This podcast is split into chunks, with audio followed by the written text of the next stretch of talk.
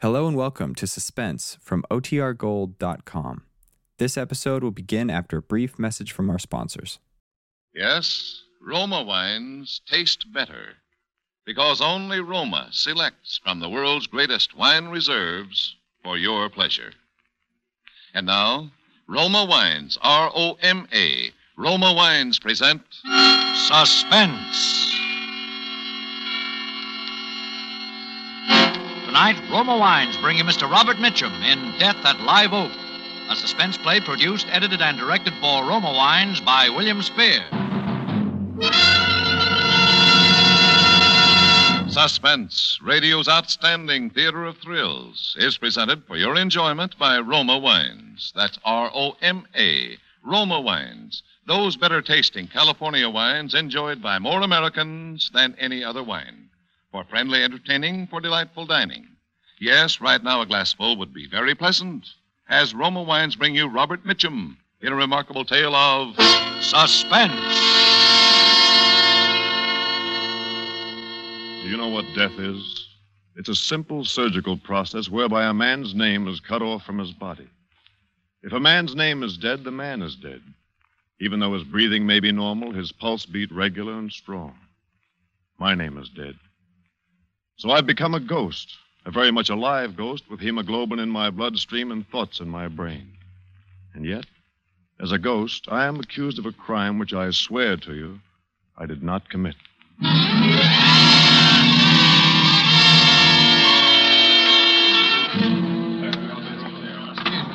Going up.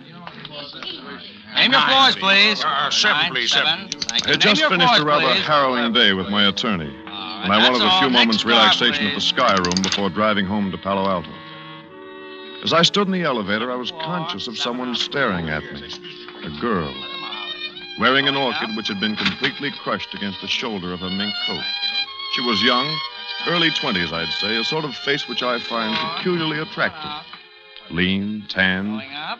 she stood perhaps three feet away from me in the elevator. Her eyes stared steadily into mine. I glanced away, then looked back again. She was still staring at Lock me. 'em out, please. Then she stepped over close to me. Going up. What are you doing here? I beg your pardon. Why did you follow me? You know I didn't want to see you. I think you've mistaken me for someone else. 21st floor. You're Rex Melville. No, my, my name is Sutherland. Oh, oh, I'm so sorry. You look exactly like. Oh, please forgive me. Uh, this is uh, your floor, ma'am. Oh, thank you. Uh, good night, Mr. Sutherland. Good night. Sky room, sir? Yeah, yes, the Sky Room. Thank you, sir.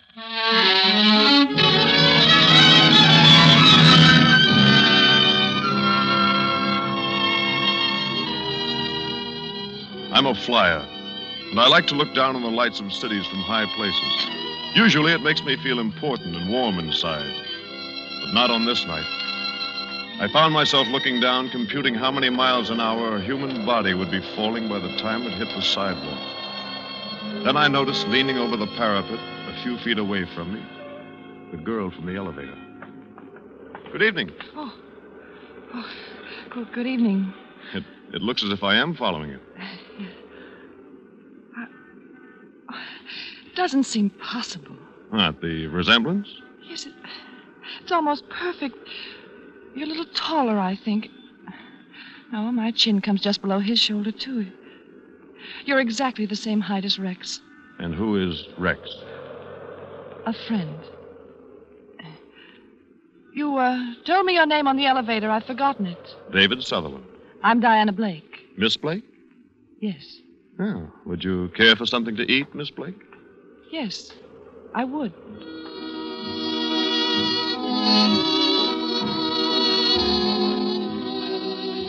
We had a rarebit, I think, and we talked about the customary subjects with the expected flippancy. She was beautiful, by every standard except the Flemish. There was a thrilling compactness about her. My mind floated through all sorts of conjectures, but Miss Blake bolted me back to reality. I lied to you. What? My name isn't Diana Blake. It's Mrs. Melville. Rex is not a friend. He's my husband. Oh, somewhat more than a friend. In this case, somewhat less. It, it's so incredible. So utterly incredible to sit across the table from someone who looks exactly like my husband and, and have a good time. Oh, I better leave. He might find us here. Of course. Philip, Yes, Monsieur Sutherland. check, please. May I see you home? Oh, it's not necessary. I have a suite here in the hotel. Here is the check, sir. I'll sign it. May I borrow your pencil, Philip? Uh, I'm deeply sorry, Monsieur Sutherland. What? I've been asked to tell you that. Now, look, I've been signing checks at the Sky Room for five Yes, years. Monsieur, but the accounting Please, department. don't they hate said- me if I pay it. Oh, no, I couldn't possibly You allow. will find, David, that I am a woman of extremes. I've either a great deal or nothing. Right now, the only thing I have a great deal of is money. Philippe, Thank you, madame. don't be angry, please. It's a small price for saving my life. Saving you. When you spoke to me out there on the parapet, I was getting ready to commit suicide.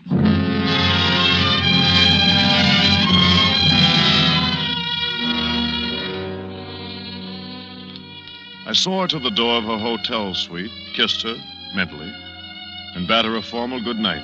It's been pleasant meeting you, Mrs. Melville, etc. But inside, I knew what had happened to me. And by four in the morning, I knew I'd have to do something about it.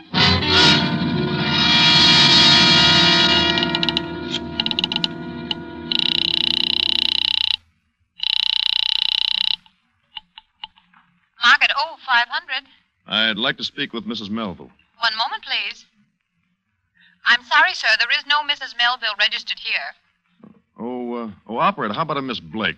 Diana Blake? I'm ringing Miss Blake's apartment. Thank you.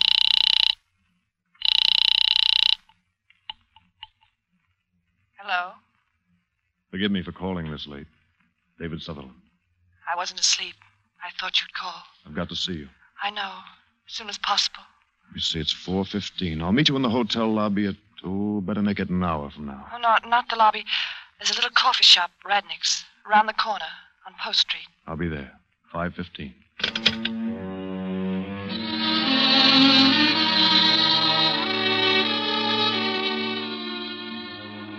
It was just growing light as I drove up the bay shore. Practically no traffic. I got to Radnick's in about, oh, 40 minutes. She was there waiting for me. We ordered coffee. Anything else? Eggs, toast? No, I'm not hungry. Do you know what I want to talk with you about? I think I know. There are a few things we have to get clear. Are you married? Yes. The hotel has you registered as Miss Blake. I've been separated from Rex for three years. I met him in Buenos Aires. We were married, didn't work, so I left him. No divorce? I hate scandal. Nobody knew I'd been married. It was foolish, but I came back here and became Diana Blake again And he dropped out of your life. until last week. Just showed up out of nowhere. Seems he suddenly needs money, and a wealthy wife's a handy thing to have. Had you buy him off? It doesn't stop there. He, uh, he wants to live with me. I can't stand being in the same room with him.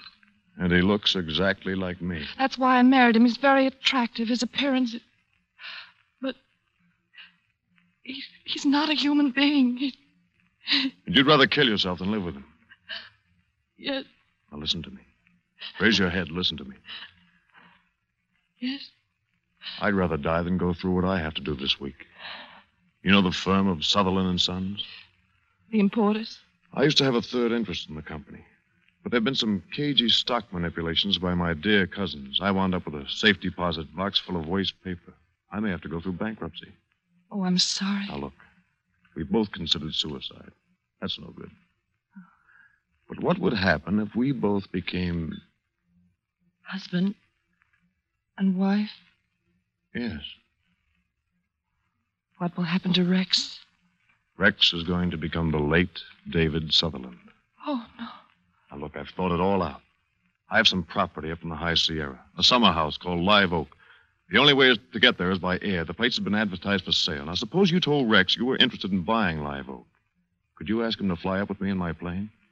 Well, he likes to fly, but he might be suspicious. You, make, you can make it sound logical. Tell him you want to try to make a go of your marriage. Live Oak seems to be an ideal place for a second honeymoon.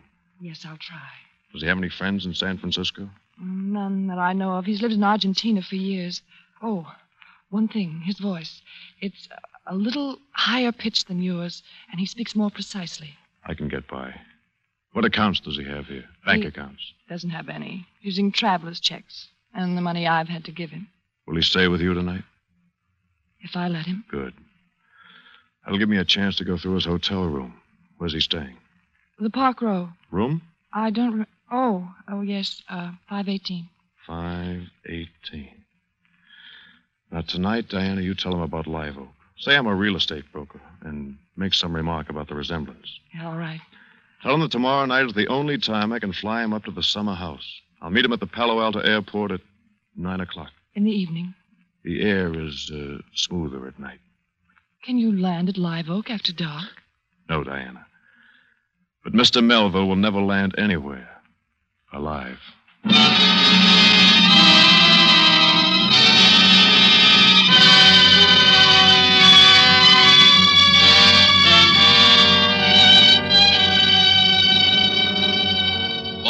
Suspense, Roma Wines are bringing you Robert Mitchum in Death at Live Oak.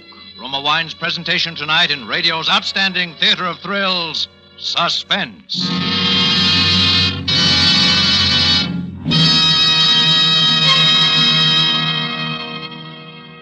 Between the acts of suspense, this is Truman Bradley for Roma Wines. When you share Roma wine with family or friends, you enjoy fuller bouquet, richer body, and better taste. Yes, Roma wine gives you more enjoyment for your money, an extra dividend of taste pleasure in every sip. To make absolutely sure that Roma wines taste better, Roma selects from California's choicest grapes. Then, with centuries old skill and winemaking resources unmatched in America, Roma master vintners guide this grape treasure unhurriedly to tempting taste perfection. These choice wines are placed with mellow Roma wines of years before. And from these reserves, the world's greatest reserves of fine wines, Roma later selects for your pleasure. Tomorrow night with dinner, enjoy the superiority, the better taste of Roma California Burgundy or Sauterne. Discover for yourself why more Americans enjoy Roma than any other wine. That's R O M A, Roma. Your best buy in good taste. And now, Roma Wines bring back to our Hollywood soundstage Robert Mitchum as David Sutherland, with Mary Jane Croft as Diana Blake in Death at Live Oak, a tale well calculated to keep you in suspense.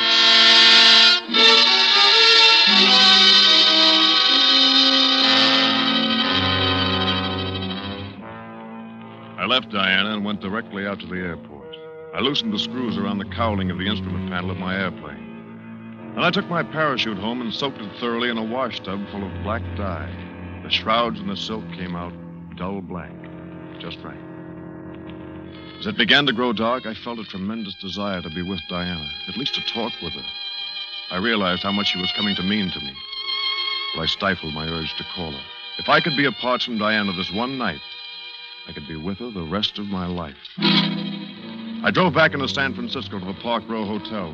As I walked in, I turned my hat brim down in the way Diana had told me Rex Melville wore his. I prepared to speak more precisely to try out my impersonation of the man I was about to murder. Good evening, Mr. Melville. Good evening. May I have the key to 518, please? Certainly, Mr. Melville. You weren't gone very long, sir? No, not long. Is there any mail in my box? Well, I, I just gave you your mail, sir, when you went out. Oh, of course. I'd forgotten. Thank you.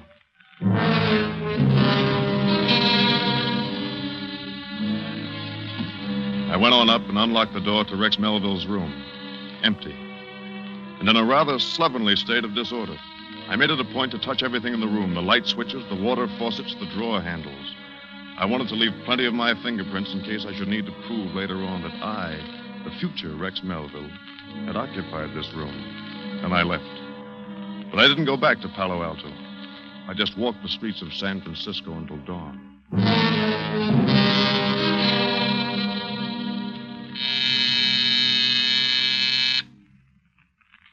Who is it? David, Just a moment. Oh, oh, David. I thought the morning would never come. Rex just left a few seconds ago. I know. I've been watching for him outside. He didn't see you. No. How is it about tonight? We're all set. It wasn't easy, but I convinced him. He'll meet you at the Palo Alto airport at nine. Perfect. I took his billfold out of his coat pocket. Here. The signature's on the traveler's check. Good. This is just what I needed. Oh, David. When will it be over? Before midnight. I'll be back with you by this time tomorrow morning. Be careful. Do you know something? I've never kissed you. Oh, my darling. Forgive me. I didn't blot my lips. Who could that be? Rex. Hide the billfold. Yes? Who is it? Let me in, will you? I forgot something. Just a moment. I left my wallet.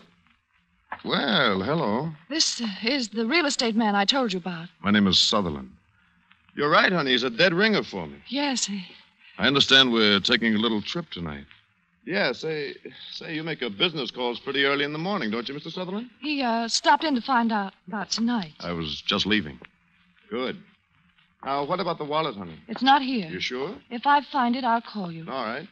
Say, why don't we ride down in the elevator together, Mr. Sutherland? You can tell me something about this place at Live Oak. Oh, but Rex, I'll be glad to. Goodbye, Miss, um, Mrs. Melville. I'll see you later, honey. goodbye.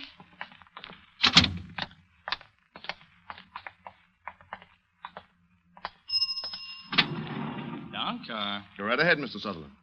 No, after you. All the way down? Yes, the lobby, please. Hey, I hope you're a good pilot, Sutherland. I've been flying ten years. What kind of plane do you have? Metal mono- monoplane, a high wing. It seats two people side by side. Say, What's the matter? are you fellas twins? No.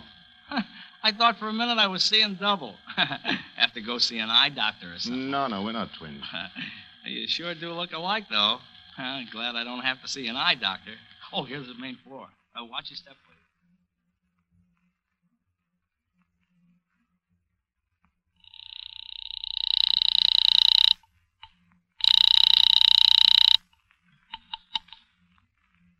Hello? Hello, Diana. Yes. Listen, we're in bad trouble. What's wrong? The elevator boy. He noticed how much we look alike. Which car was it? The the end elevator, the one nearest your door. I can take care of it, David. Don't worry.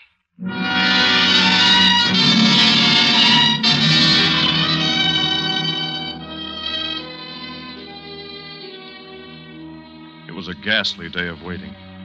I wired the Ambassador Hotel in Los Angeles to reserve a room in the name of David Sutherland. I remarked casually to one of my neighbors that I was flying down to Los Angeles in the evening. Promptly at nine o'clock, I drove to the airfield. It was dark and deserted. I dumped my black parachute in the pilot's seat and waited. 9.15, no Melville. 9.30, still no sign of him. About 20 minutes of 10, I saw some headlights turn down the dirt road that leads to the hangar line.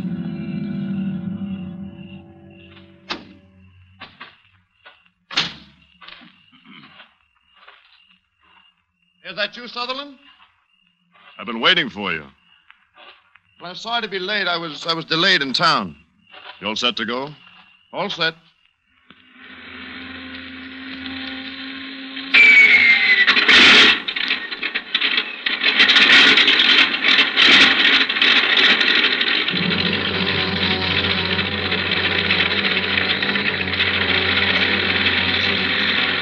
No one saw him get into the. The airport isn't normally equipped for night operation. I didn't waste much much time warming up the engine. This would be the last takeoff for my ship, so it didn't make much difference. I gave a full throttle, roar down the asphalt runway, and banked sharply out over the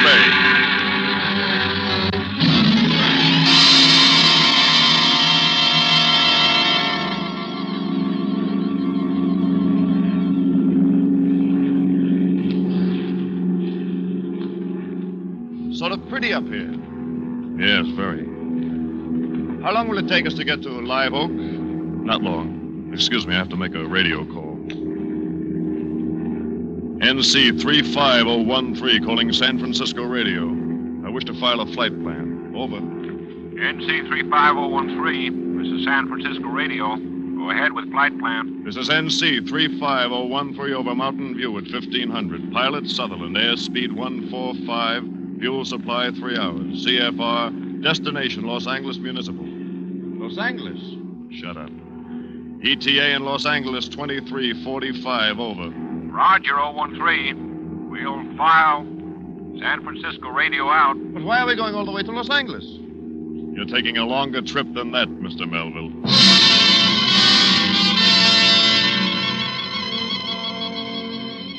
I grasped the loose cowling from my instrument panel and swung it squarely against his head. He fell forward against the seat belt. There was no blood. The bruise on his face was exactly where the cowling might strike him if an accident threw him forward against it.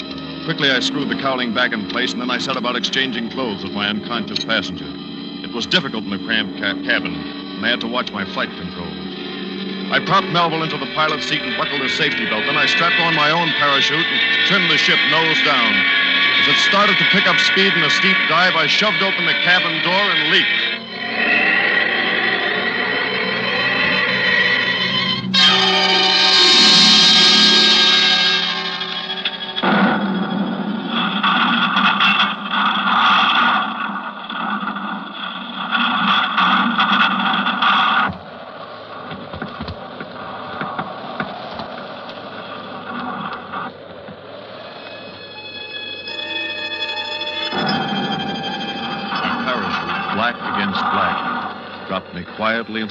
Few hundred yards from my burning ship. The wreckage was complete. I pulled in the chute, wadded it up, and tossed it onto my funeral pyre. Sleep well, Mr. David Sutherland.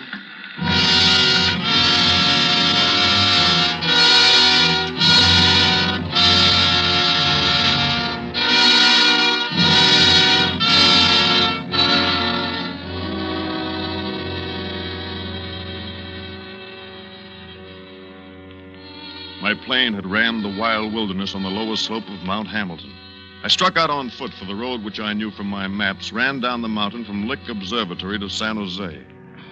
As I walked along in the moonless night, I felt free.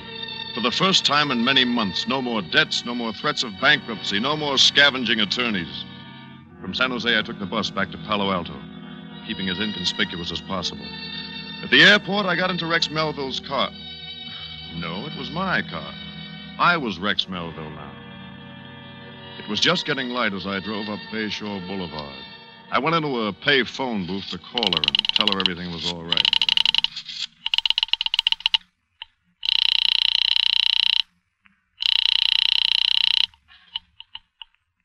Market 0500. Miss Blake's apartment, please.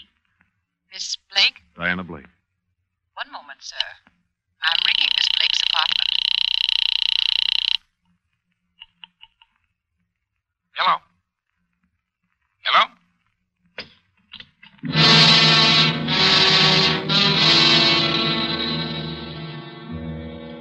Why should a man's voice answer in Diana's room? I went straight to the Park Row. The same clerk was on duty who had called me Mr. Melville the night before.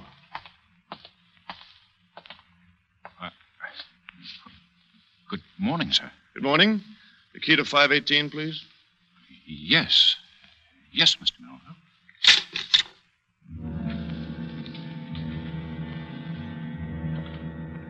Why should he stare at me that way? Everything had gone according to plan. What had I done wrong? Hello. I, uh, I must have the wrong room. No, no, no. This is the right room. 518. Come in, come in. I've, uh, I've been waiting for you, although we really didn't expect you to come back here. Um, what, uh, what do you want to see me about? Well, there's a little matter of murder. You, you must have the wrong person. My name is Melville. Rex Melville. Yes. Mm-hmm. This your uh, billfold? Yes, yes, that's mine. That, there's my name on it, Rex Melville. Well, you ought to be more careful where you leave it. Why, where did you find this wallet? Now we want to get a few things straight. Harry, find the elevator boy and have him come in. Right. Now, about this Miss Blake. What was your relationship with her? Girlfriend? No, she, she was my wife. Oh? We were married in Argentina three years ago. Well, Mr. Melville, if this woman was your wife, why did she use the name of Miss Blake? We'd, uh, well, we'd been separated. Oh, I see. Did you want to see me, sir? Oh, yeah, yes. I want you to take a good look at this gentleman and tell me if he's ever ridden on your elevator. Yeah, I took him down last night from the 21st floor. He was in an awful hurry and sort of nervous. It was just before 9 o'clock. I remember because I co- go off duty at 9. No, no, no. It was someone else. I was in Palo Alto at nine last night. Uh, What is this, anyway? Look at him very carefully, son. You're sure this is the man you took down from the 21st floor? He's even wearing the same suit. I demand to know it right. You have Don't to you question remember, Melville? Last night, sometime between 8.15 and 5 minutes of 9, you murdered Diana Blake. I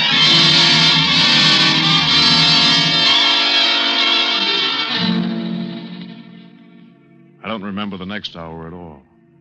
But I heard myself saying, There's another man. He looks exactly like me. He must have killed her. Oh, a sort of Mr. Hyde character? No, no, another person. Elevator boy, you saw us together in your car yesterday morning. I I don't remember. Now think, think. You asked if we were twins, and you, you said something about going to an eye doctor, remember? No, I don't remember. He's lying. He's lying. Diana bribed him not to tell. Why should she have bribed him? Because. Because I'm not Rex Melville. My name is David Sutherland. I live at 18016 Willow Road, Palo Alto. I- I didn't kill her, I tell you. I loved her. David Sutherland was killed last night in an airplane crash on Mount Hamilton. No, it was Melville who died. Sutherland radioed a flight plan at 9.55 for Los Angeles. He had a reservation at a Los Angeles hotel for last night. He never got there. I'm Sutherland. I jumped in a black parachute. Melville, the murderer, he's the one who died. Why are your fingerprints on every doorknob and every water faucet of Rex Melville's room in the hotel here? I didn't kill Diana Blake. I loved her. You've been separated from her for three years. You're the murderer. I'm a murderer, yes. I killed Rex Melville. But not Diana. I didn't kill Diana.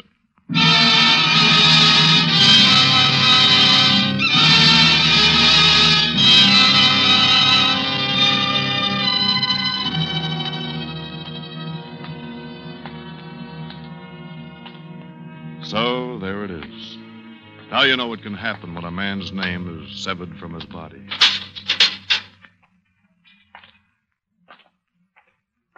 And in a few more moments, I shall know what happens when a man's body is severed from his soul.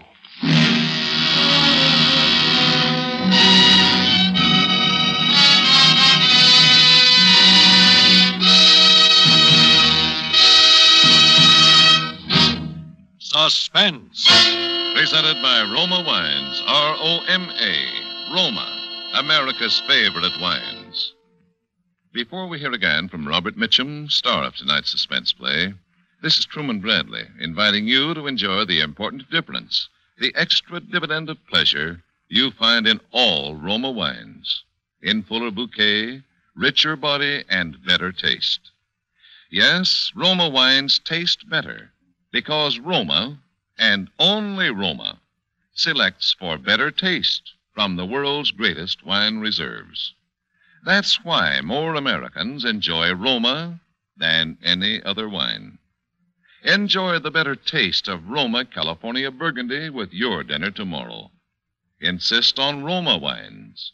R O M A, Roma, a premium wine in everything but price. And now, Robert Mitchum. Ladies and gentlemen, it's been a great pleasure appearing for you on Suspense. I hope you enjoyed it as much as I did. I know you'll like next week's Suspense show when Roma Wines brings you Virginia Bruce in a very unusual play about a lonely woman who unknowingly invites murder into her home. I'll see you soon. Thank you. Good night. Robert Mitchum will soon be seen in RKO's Crossfire with Robert Young and Bob Ryan. Tonight's suspense story was written by Robert E. Lee and E. Jack Neuman. Next Thursday, same time, you will hear Miss Virginia Bruce as star of Suspense. Produced and directed by William Spier for the Roma Wine Company of Fresno, California.